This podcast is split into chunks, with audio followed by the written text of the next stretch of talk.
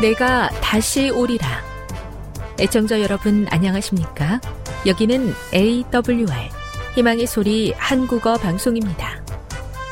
본 방송은 천국 복음을 온 세상에 전파하기 위해 제7일 안식일 예수 재림교회가 설립한 세계 방송망입니다. AWR 희망의 소리는 유럽, 라틴 아메리카, 아프리카, 러시아, 아시아의 방송망을 통해 전 세계에 복음을 전파하고 있습니다. AWR 아시아 희망의 소리 방송국은 한국어 방송을 매일 5시간씩 송출하고 있습니다. 희망의 소리 방송은 인터넷과 스마트폰을 통해서도 언제나 청취하실 수 있습니다. 들으실 수 있는 인터넷 주소는 awr.org입니다. 유튜브로는 awr 코리아로 검색하시면 됩니다. 이 시간 희망의 소리 한국어 방송과 함께 보람있고 유익한 시간 되시기 바랍니다. 내가 다시 오리라. 여기는 AWR 희망의 소리 한국어 방송입니다. 주파수 안내입니다. 괌에서 송출하는 우리 방송은 한국 표준시로 새벽 1시 30분에 11,955kHz로 새벽 2시 30분에 15,530kHz로 새벽 5시에 9,700kHz로 3회에 걸쳐 송출하고 있습니다. 스리랑카에서 송출하는 우리 방송은 한국 표준시로 새벽 4시에 9,765kHz로 우즈베키스탄에서는 밤 9시에 15,530kHz로 타지키스탄에서는 밤 9시에 15,515kHz로 각각 1시간씩 방송하고 있습니다. 애청자 여러분의 많은 청취 바랍니다.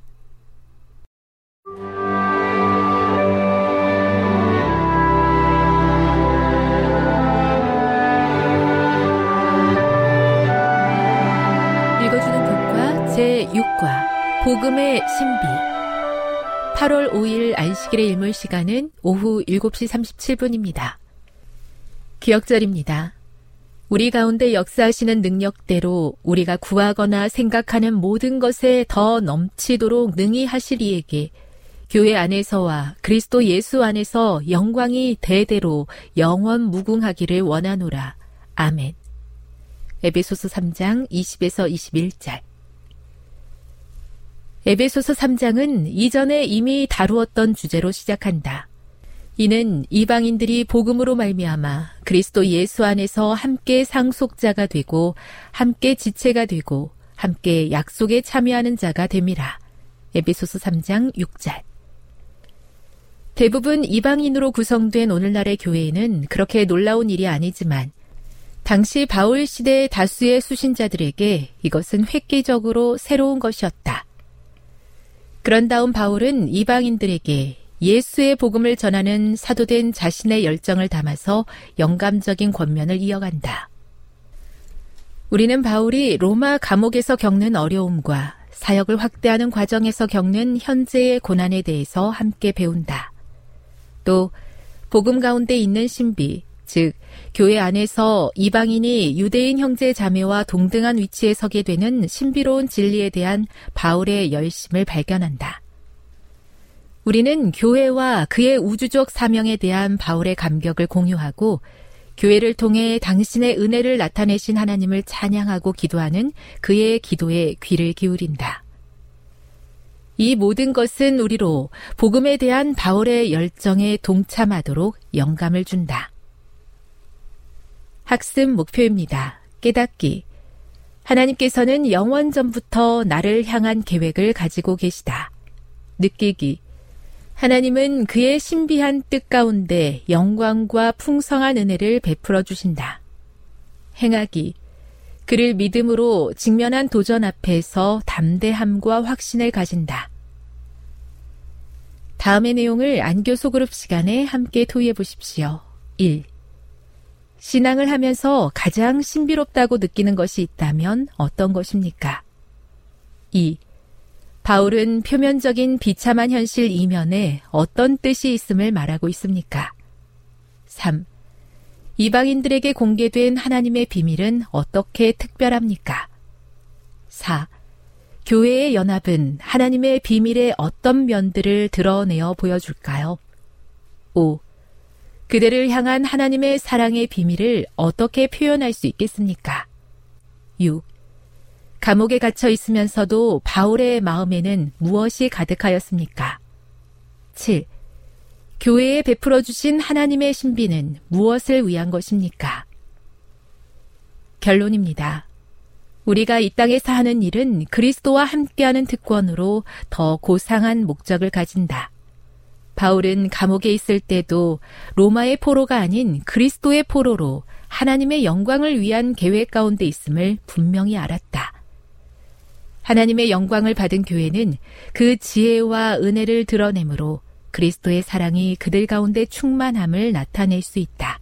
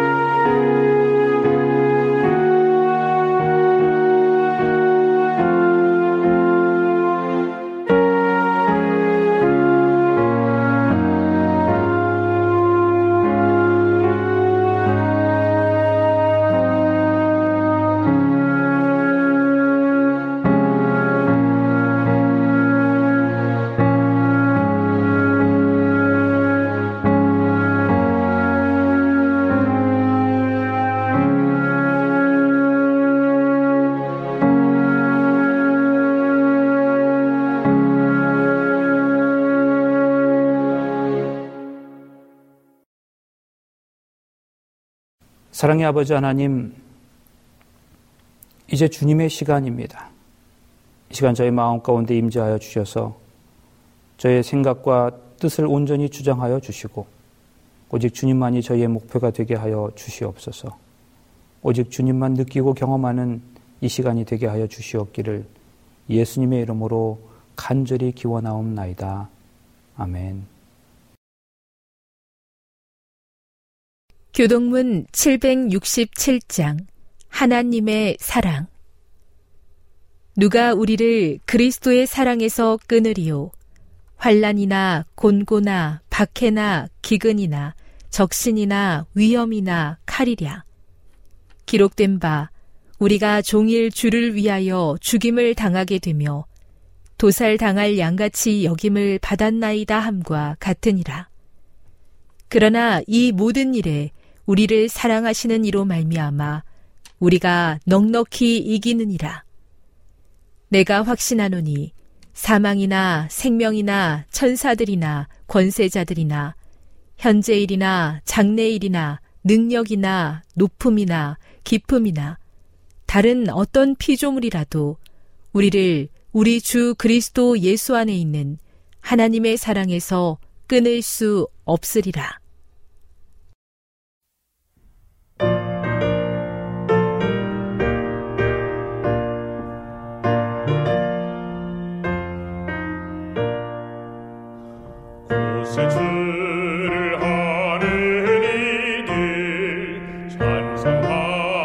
times more.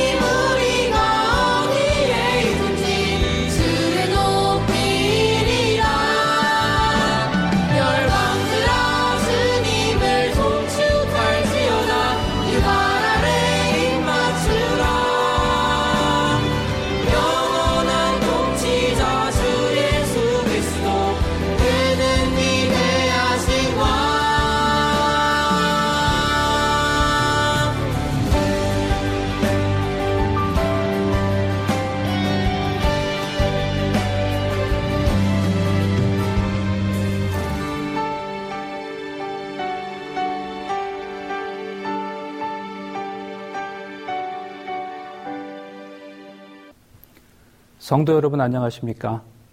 행복한 안식일입니다. 오늘 우리의 마음과 생각이 온통 주님께로 향하고 또 오늘의 예배를 통해서 주님과 더불어 교통하는 귀한 안식일 되시기를 간절히 소망합니다. 어, 예수님께서 때때로 우리에게 실패의 경험을 하도록 허락하실 때가 있어요. 오늘의 본문을 보면 베드로는 밤새 고기를 잡으려고 했지만 단 한 마리도 잡지 못했습니다. 그리고 아무런 수학 없이 그물을 씻고 있었던 바로 그날 아침에 그는 예수님을 만납니다. 예수께서 한 배에 오르시니 그 배는 시몬의 배라. 육지에서 조금 떼기를 청하시고 앉으사 배에서 무리를 가르치시더니 말씀을 가르치시고 시몬에게 이르시되 깊은 데로 가서 그물을 내려 고기를 잡으라. 여러분 우리가 이야기를 잘 알고 있습니다. 베드로가 그 말씀에 순종하여 그물을 던졌을 때 잡은 것이 너무나 많아서 그물이 찢어질 정도까지 이르게 되었죠. 우리는 종종 이러한 베드로의 경험, 밤새 물고기를 한 마리도 잡지 못했지만 예수님의 말씀에 의지하여 그물을 던졌을 때, 그리고 그 그물이 찢어질 정도로 많은 고기들이 잡혔던 이 경험에 대하여 우리는 기적이라고 말합니다. 그런데 여러분 아세요? 이 이야기 속에는 우리가 발견하지 못하는 또 다른 기적이 있습니다. 베드로는 어부였습니다. 그것도 베테랑 어부였죠. 그런데 그 베테랑 어부 베드로가 밤새도록 고기를 잡으려고 시도했지만 물고기가 그토록 풍성한 갈릴리 호수에서 단 한 마리의 물고기도 잡지 못했다는 사실이 바로 기적 아닐까요? 그래도 명색이 어부인데 아무리 못 잡아도 한 마리는 잡아야 되는 거 아니겠습니까? 낚시로 고기를 잡는 것도 아니고 그물을 던져서 고기를 잡는데 물고기 한 마리라도 잡아야 되는 거 아니겠습니까? 어차피 그렇게 많이 그물이 찢어질 정도로 잡힐 것이었으면서 물고기가 그 호수에 그렇게 많이 있었으면서 그 밤에 어부 베드로가 한 마리의 물고기도 잡지 못했다는 사실이 바로 기적인 것이죠. 그렇다면 베드로에게 있어서 실패의 그 순간은 곧 기적의 순간이었다는 말씀입니다. 성도 여러분, 우리가 예배하는 하나님은 우리에게 무엇이든지 풍성하게 베풀어 주시려고 하시는 분이십니다. 그분은 우리에게 넘치도록 주시는 일에 간절한 소망이 있으신 분이에요. 우리에게 모든 것을 풍성히 주시는 것을 너무나 기뻐하시는 분이십니다. 성경에도 이런 표현이 있죠. 곧 후이되어 누르고 흔들어서 넘치도록 하여 너에게 안겨주리라. 그러나 때로는 우리 인생에서 하나님께서 우리에게 일부러 아무것도 주시지 않으시고 기다리실 때도 있습니다. 분명히 하나님을 믿는 신실한 성도의 삶인데 사방으로 우겨쌈을 당한 것처럼 모든 일이 막힐 때가 있어요.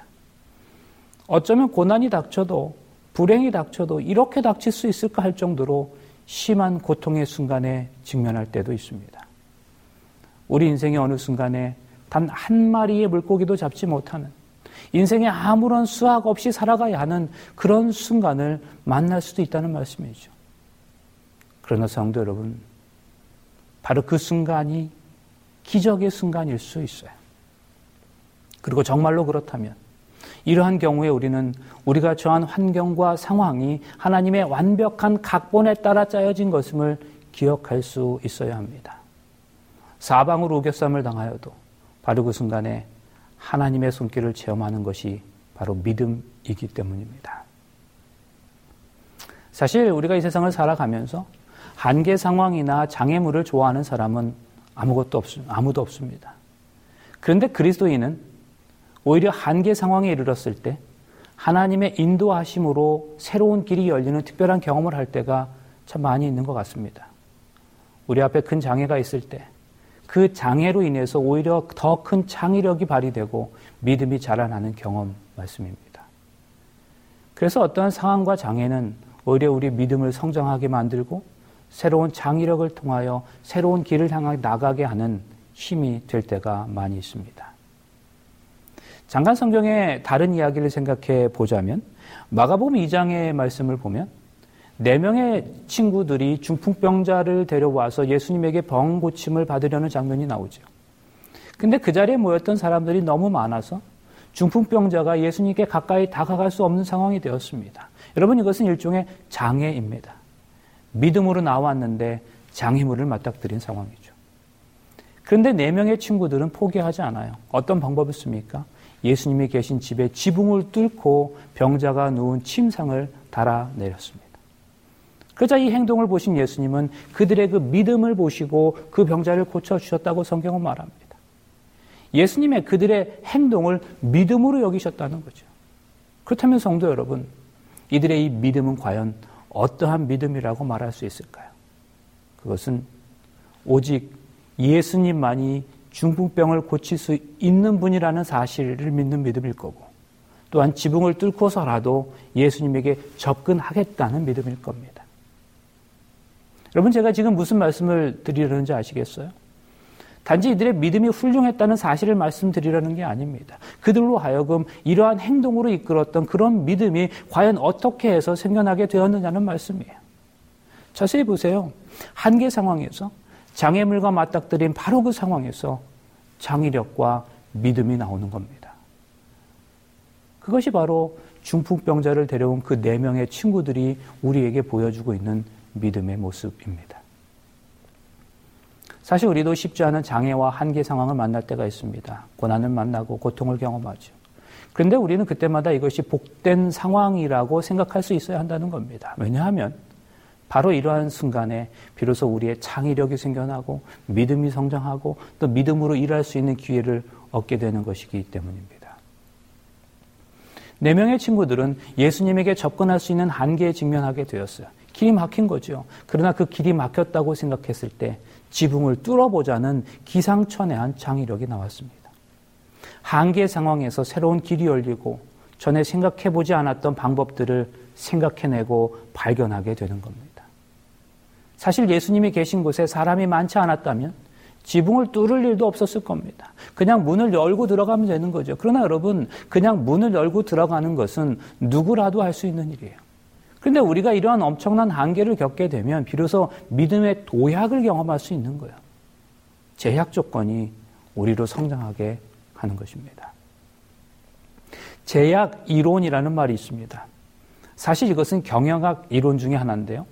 이스라엘의 물리학적인 골드렛 박사가 주창한 이론입니다. 이 이론은 어떤 시스템의 효율성을 저해하는 제약 조건을 찾아내서 그것을 극복하기 위한 시스템을 개선하는 방법이라고 할 수 있습니다. 그러니까 더 쉽게 풀어 말씀드리자면 어떤 시스템이나 상황 속에서 발견하게 되는 제약 조건은 그 문제를 풀 수 있는 해답이기도 하다는 말씀이에요. 제약 조건의 바로 그 자리가 문제 해결의 자리라는 것이죠. 그래서 때때로 이러한 제약 조건은 매우 탁월한 창조성과 예술성을 만들어내곤 합니다. 제약적 압축미라고 하면 천자문을 빼놓을 수 없을 겁니다. 사실 저도 젊지만 요즘 젊은 사람들이 천자문을 얼마나 알고 있는지 모르겠습니다. 천자문은 중국 남조 양무제가 주홍사에게 명하여 짓게 한 글이죠. 천자문은 일고 넉자로 259 천자로 된 고시집입니다. 그는 똑같은 글자를 사용하지 않고 하룻밤 사이에 4원곳이 259로 문장을 만들어야 했습니다. 그렇지 않으면 죽음에 처할 위기에 놓였어요.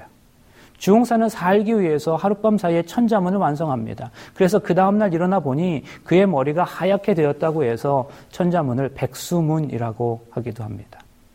머리가 희게 되기까지 만든 문장이에요.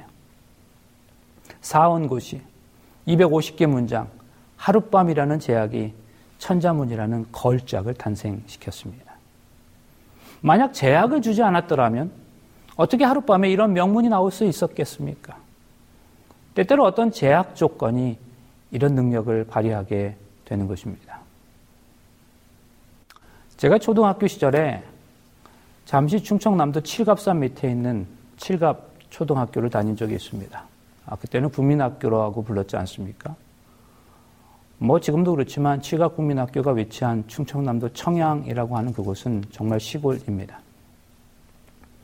타이어표 검정 고무실을 신고 다녔고요.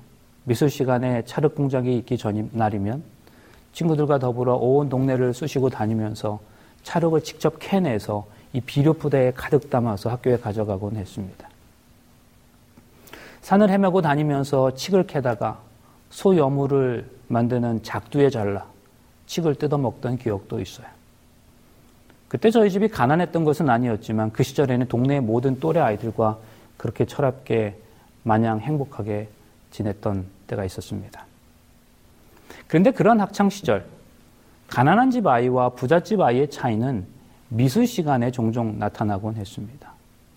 미술 시간의 준비물이 스케치북이라면 형편이 좋은, 좋은 집 아이들은 스무 장짜리 스케치북을 가져왔고 그렇지 않은 집 아이들은 도화지를 낱장으로 사왔습니다.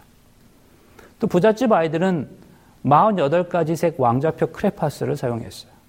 그 48가지 색깔 중에는 없는 색깔이 없었습니다. 금색, 은색, 담록색, 분청색 등등.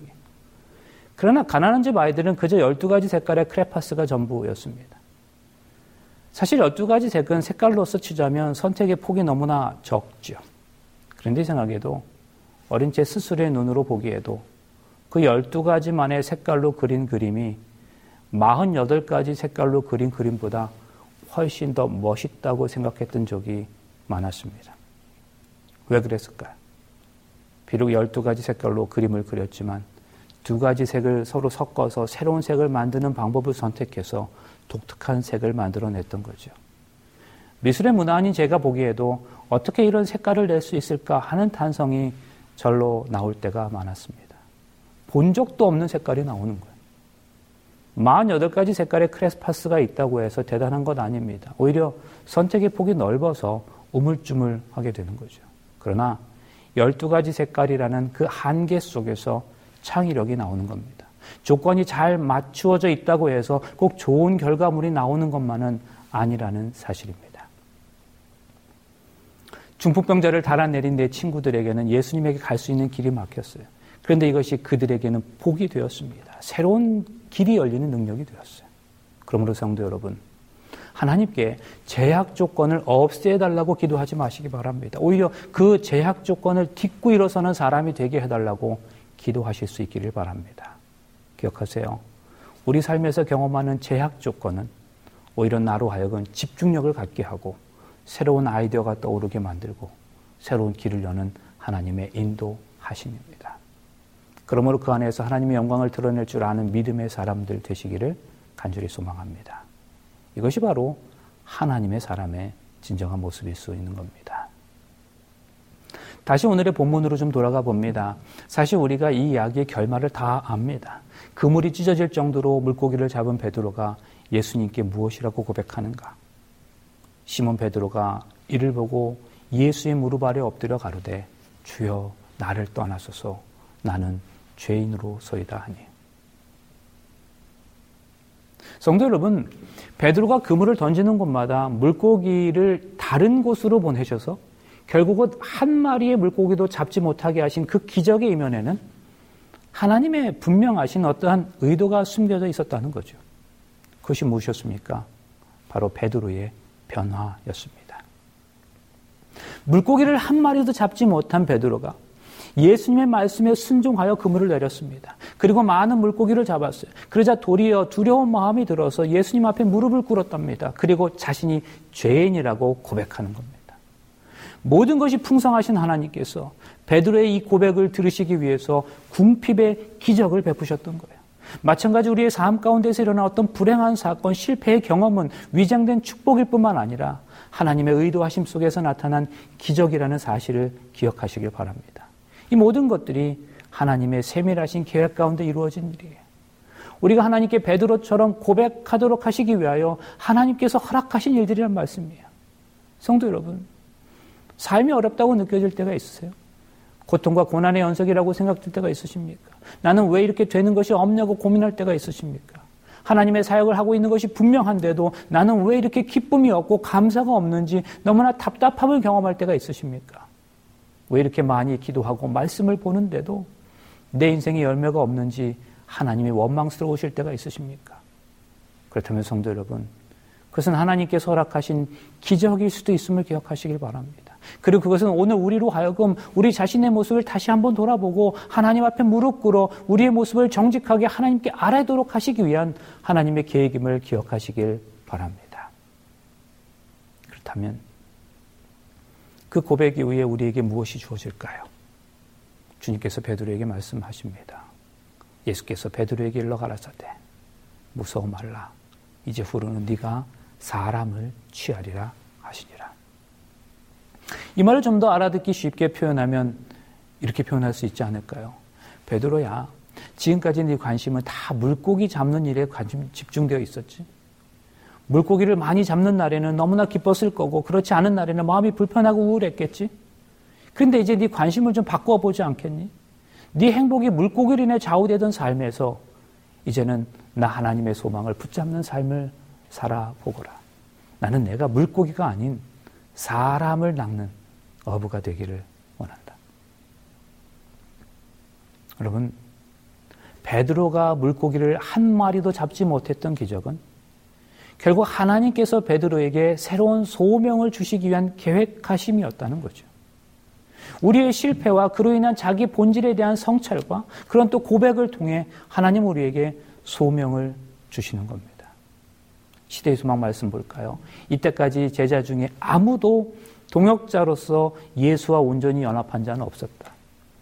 그들은 예수께서 행하시는 많은 이적들을 목격하였고 그의 교훈에 귀를 기울였다. 그러나 그들은 이전의 생업을 완전히 버리지는 못하였다. 침례 요한의 투옥은 그들에게는 매우 쓰라린 실망이었다.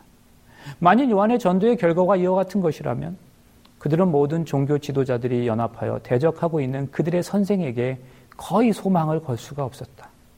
이런 환경 아래서 잠시나마 돌아가서 고기잡이를 하는 것이 그들에게는 마음의 유한이 되었다. 그러나 이제 예수께서 그들에게 그들의 이전 생애를 버리고 그들의 관심을 당신의 관심과 집중하고 결합시키라고 요구하신 거다. 베드로가 그 부르심을 받아들였다. 사실 우리의 소명은 늘 성공에 맞추어져 있습니다. 그러나 여러분, 우리의 관심이 성공에 맞춰져 있는 한 우리는 절대로 하나님의 도구로 쓰임받을 수가 없습니다. 심지어 그 성공이 하나님의 사역의 일환으로서의 성공일지라도 우리가 그것을 붙잡으려고 하는 한 하나님 나라의 온전한 도구로 쓰임받을 수가 없는 것입니다. 그러므로 우리의 목표는 성공이 아닌 하나님의 거룩이 되어야 하는 거죠. 약하고 요동하던 품성이 튼튼하고 견고한 품성으로 변화하게 된다. 끊임없는 헌신은 예수와 그 제자와의 사이에 매우 밀접한 관계를 확립시켜서 그리스도는 마음과 품성에 있어서 그를 닮게 된다. 그리스도와의 연결을 통하여 그는 더욱 명백하고 넓은 견해를 가지게 될 것이다. 그의 식별력은 더욱 예민하게 될 것이다. 그의 판단은 더 균형지게 될 것이다. 그리스도를 위하여 봉사하기를 원하는 자는 의의 태양의 생명을 주는 능력에 의해 활력을 얻어서 많은 열매를 맺어 하나님께 영광을 돌릴 수 있다. 그러므로 성도 여러분, 베드로의 실패는 하나님께서 그를 바로 이러한 경지에까지 이르도록 하시기 위한 하나님의 특별하신 섭리였음을 기억하시기를 간절히 바랍니다. 베드로와 관련한 물고기 이야기는 요한복음 21장에서도 발견할 수 있죠. 이 경우에서도 앞서 살펴본 누가복음 5장에서 하나님께서 의도하신 목적과 대단히 동일합니다. 예수님의 십자가 사건 이후에 갈릴로 돌아간 베드로를 포함한 일곱 제자들에게 예수님께서 나타나셨습니다. 그날 밤도 그 일곱 명이 밤새 물고기를 잡았지만 한 마리도 잡지 못했습니다. 그때 주님께서 말씀하시죠. 가라되 그물을 배 오른편에 던지라. 그리하면 얻으리라 하신데 이에 던졌더니 고기가 많아 그물을 들 수 없더라. 여러분 이 상황에서 우리는 갈릴리 호수의 수면 아래를 보는 눈을 가질 수 있어야 됩니다.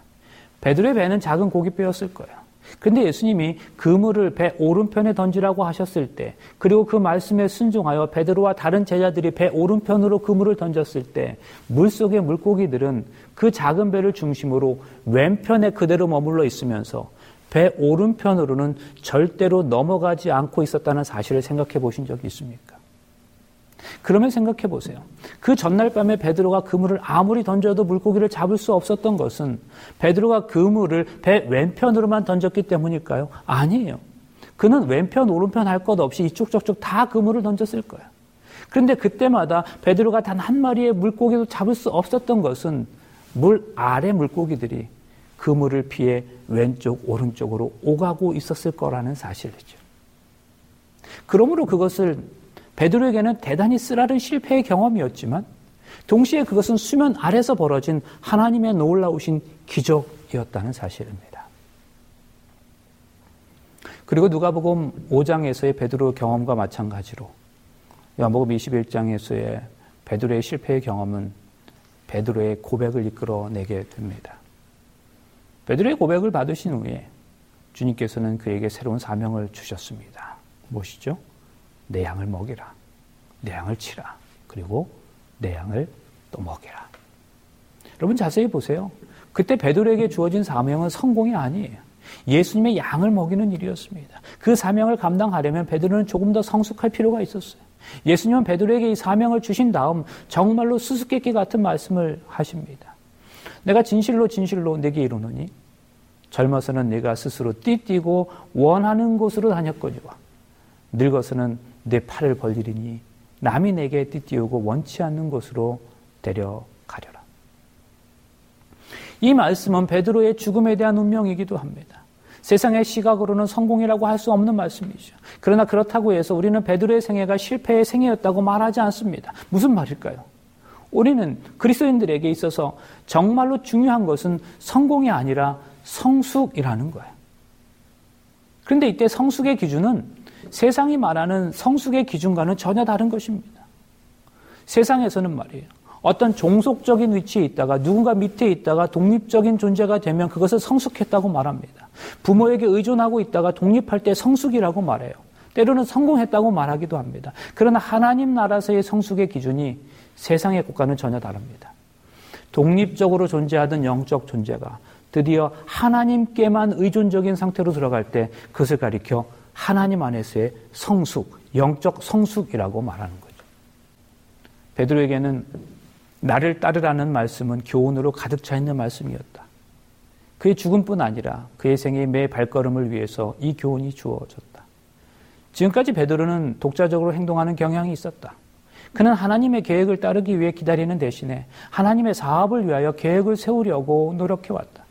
그러나 그는 주를 앞질러 달려감으로 아무것도 얻을 수 없었다. 예수께서는 그에게 명하신다. 나를 따르라. 나보다 앞서 달려가지 말라. 그렇게 한다면 너는 사단의 군대를 혼자서 만나지 않을 것이다. 나로 너보다 앞서가게 하라. 그러면 너는 원수에게 정복당하지 않을 것이다. 너희 길을 여호와께 맡기라. 저를 의지하면 저가 이루시리라. 주어진 모든 상황을 겸손히 내려놓고 하나님께 맡기는 것이 성숙의 표징이 되는 것입니다. 그러므로 우리가 처한 상황에 대해서 모두 다 항복하고 우리가 죄인임을 고백할 때 비로소 하나님께서 일하실 수 있음을 기억하시기를 간절히 바랍니다. 지난 2010년에 미국의 졸지아주 애틀란타에서 열렸던 대총회 기간 동안의 어느 저녁 예배 시간에 미국인 로마린다 대학교의 담임이신 랜디 로벌츠 목사님이 설교하신 적이 있습니다. 그때 제가 이분의 설교를 들으면서 마음에 깊은 감동을 받았어요. 사실 제가 그때 그분의 설교를 통해서 이분에 대해서 처음으로 알게 되었었는데요. 아직도 이분이 로마린다 대학교의 담임 목사로 사역하고 계십니다. 요즘에도 가끔 제가 로마린다 지역에서 안식일을 보내야 할 때면 이 교회를 방문해서 이분의 설교를 듣는 기쁨과 감동을 경험합니다. 그런데 그때 말씀이 오늘의 설교 말씀의 주제와 너무나도 비슷한 말씀이었어요. 목사님은 자신의 설교 서두에서 우리가 정말 이해되지 않는 때에도 우리는 정말 과연 하나님의 말씀에 정말로 순종해야 하는가? 라고 물으시면서 그 설교를 시작하셨어요. 그리고 그 대답으로 아브라함의 경우를 예로 들면서 아브라함은 자신의 이해 여부와 상관없이 그는 순종의 삶을 살았다고 말씀하셨습니다. 시험받지 않는 믿음은 전혀 믿음이 아니다라는 유진 피터슨의 말을 인용하면서 우리 인생의 시험을 통해서 하나님과 우리의 믿음의 관계가 더욱더 깊어지는 것이라고 하셨습니다. 그러므로 그 시험은 우리의 믿음을 깊어지게 하는, 다시 말해 우리를 영적으로 성숙하게 하는 도구가 되기 때문에 때로는 이해되지 않은 하나님의 말씀에도 우리는 순종하며 살아가야 한다고 역설하셨습니다. 정말 너무나 단순한 진리지만 그 말씀이 제게 깊이 박혔습니다. 성도 여러분, 이제 말씀을 정리하려고 합니다. 잠시 요셉의 고백을 들어보세요. 내게로 가까이 오소서. 나는 당신들의 아우 요셉이니 당신들이 애굽의 판자라. 당신들이 나를 이곳에 팔았으므로 근심하지 마소서. 한탄하지 마소서. 하나님의 생명을 구원하시려고 나를 당신들 앞서 보내셨나이다. 하나님이 큰 구원으로 당신들의 생명을 보존하고 당신들의 후손을 세상에 두시려고 나를 당신들 앞서 보내셨나니 그런즉 나를 이리로 보낸 자는 당신들이 아니요 하나님이시라. 요셉이 형들에게 했던 대답이죠. 그런데 우리는 그저 다른 사람도 아닌 신앙 좋은 요셉이기 때문에 이런 대답을 했다고 생각할 수 있지만 요셉이 이 대답을 가만히 묵상하면서 큰 은혜를 경험하게 됩니다. 얼마든지 원망하고 불평하며 한 맺힌 인생을 살 만한 요셉이 한마디 불평도 원명도 하지 않고 그처럼 신실한 삶을 살 수 있었던 비결을 찾은 거예요. 그것은 요셉이 자신의 인생에서 인생의 표면과 이면을 함께 보냈기 때문입니다. 나는 당신들의 아우 요셉이니 당신들의 애굽의 판자라. 여러분 이것은 표면입니다. 근데 대부분의 사람들은 이 표면만 봅니다. 그러나 요셉은 그 이면도 볼 수 있었던 안목을 가지고 있었죠. 하나님이 생명을 구원하시려고 나를 당신들 앞서 보내셨나이다. 이것은 이면입니다. 요셉이 애굽으로 팔려가고 누명을 쓰고 감옥에 들어가는 것은 고난입니다. 그러나 그 고난 밑에 그 고난 이후에 애굽의 총리라는 영광이 있었어요. 요셉을 애굽의 총리로 세워 기근 중에 그를 민족을 구원하시기 위한 하나님의 뜻이 그 밑에 있었다는 말이에요. 누명을 쓰고 감옥에 들어갈 때에도 그 밑에는 하나님의 고관을 만나게 하시려는 하나님의 뜻이 존재하고 있었어요.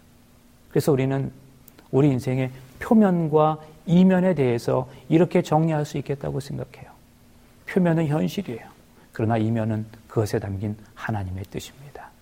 표면이 고난이라면 이면은 영광입니다. 현재의 고난 밑에 장차 누릴 영광이 들어있는 거죠. 그러므로 장차 우리들이 누릴 영광은 현재 우리들이 당하는 고난 밑에 있다는 사실을 기억해야 합니다. 하나님 우리의 자녀들을 지키세요. 보호하십니다. 그의 자녀들에겐 저주나 재앙이 있을 수 없습니다. 천인이 내 곁에서 만인이 내 우편에서 엎드려지나 이 재앙이 내게 가까이 못하리라. 화가 내게 미치지 못하며 재앙이 내 장막에 가까이 오지 못하리니 저가 너를 위하여 그 사자를 명하사 내 모든 길에서 너를 지키게 하심이라. 여러분 성경의 약속입니다. 얼핏 보면 요셉이 형들에게 팔리고 누명을 쓰고 감옥에 들어가는 것은 재앙 같아 보이고 저주 같아 보여요. 그러나 아니에요. 하나님이 함께 하시면서 그에게 저주와 재앙을 허락하실 리가 없습니다. 오늘 우리가 당하고 있는 일들 중에는 이와 같이 재앙처럼 저주처럼 보이는 일이 있을 수 있어요. 그러나 분명히 선언합니다. 그건 재앙도 아니고 저주도 아니에요. 우리가 예수님을 믿지 않는다면 어 그렇게 해석할 수도 있겠죠. 그러나 예수께서 진실로 하나님 아들 되심을 믿는다면 그 해석은 100% 틀린 것이죠. 하나님의 자녀가 믿음 안에서 당하는 고난 밑에는 분명한 영광이 있습니다. 쫓겨난 것 같지만 쫓겨난 거 아니에요. 그것은 하나님의 보내심입니다. 영광을 위한 하나님의 파송입니다. 성도 여러분, 우리가 이것을 보고 살아야 행복합니다. 이것을 보고 살아야 고난 중에도 즐거워할 수 있어요. 표면과 이면을 동시에 보고 살아야 범사에 감사할 수 있습니다. 이것을 보고 사는 사람은 현재의 고난 속에서도 장차 나타날 영광을 보고 즐거워하는 겁니다. 보지 못하는 것들을 보는 것, 이게 바로 믿음 아닙니까? 현재의 고난 밑에 장차 누릴 영광이 있습니다. 그러기에 고난도 복입니다. 현재의 고난은 장차 나타날 영광과 좋게 비교할 수 없도다. 이것은 이러한 놀라운 비밀을 경험하여 알게 된 사람의 고백이지요. 그리고 이것이 바로 저와 여러분의 고백이 되시기를 간절히 소망합니다. 우리 삶에서 때때로 경험하게 되는 실패의 기적을 통해서 우리는 보다 더 성숙한 그리스도인이 되는 것이기 때문입니다. 그럼 우리 삶의 순간마다 경험하는 모든 일들에 대하여 그 이면을 보는 믿음의 눈으로 하나님께 감사하는 귀한 삶을 살아가시는 저와 여러분의 삶이 되시길 간절히 바라면서 말씀을 마치겠습니다. 잠시 기도하시겠습니다. 사랑의 아버지 하나님, 이 세상을 살아가며 우리가 과연 무엇을 바라보며 살아야 하는지를 깨우쳐 주셔서 감사드립니다. 우리의 삶에서 경험하는 행복의 경험만이 기적이 아니라 때때로 경험하는 실패와 역경의 삶도 하나님의 특별하신 섭리 속에서 허락된 또 다른 기적임을 깨닫게 하여 주셔서 감사합니다. 그런 어려움의 기적을 통하여 우리 자신을 향하신 하나님의 소명을 온전히 발견하는 삶을 살아갈 수 있도록 인도하여 주시옵소서. 시험받지 않는 믿음은 전혀 믿음이 아니기에 우리 삶에서 허락된 시험으로 인해 우리 믿음이 더욱 강건하여지고 온전히 성숙한 삶을 살아갈 수 있게 하여 주시옵소서. 표면뿐만 아니라 이면까지도 바로 보는 안목을 통해 매일의 삶이 감사와 찬송의 삶이 되게 하여 주시옵기를 예수님의 이름으로 간절히 기도하옵나이다. 아멘.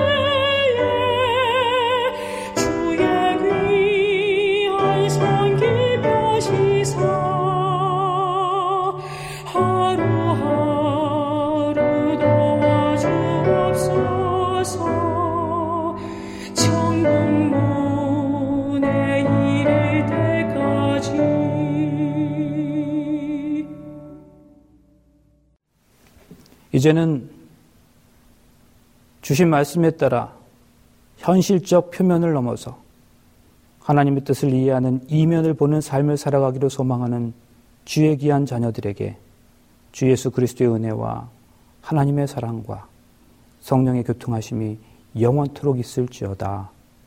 아멘.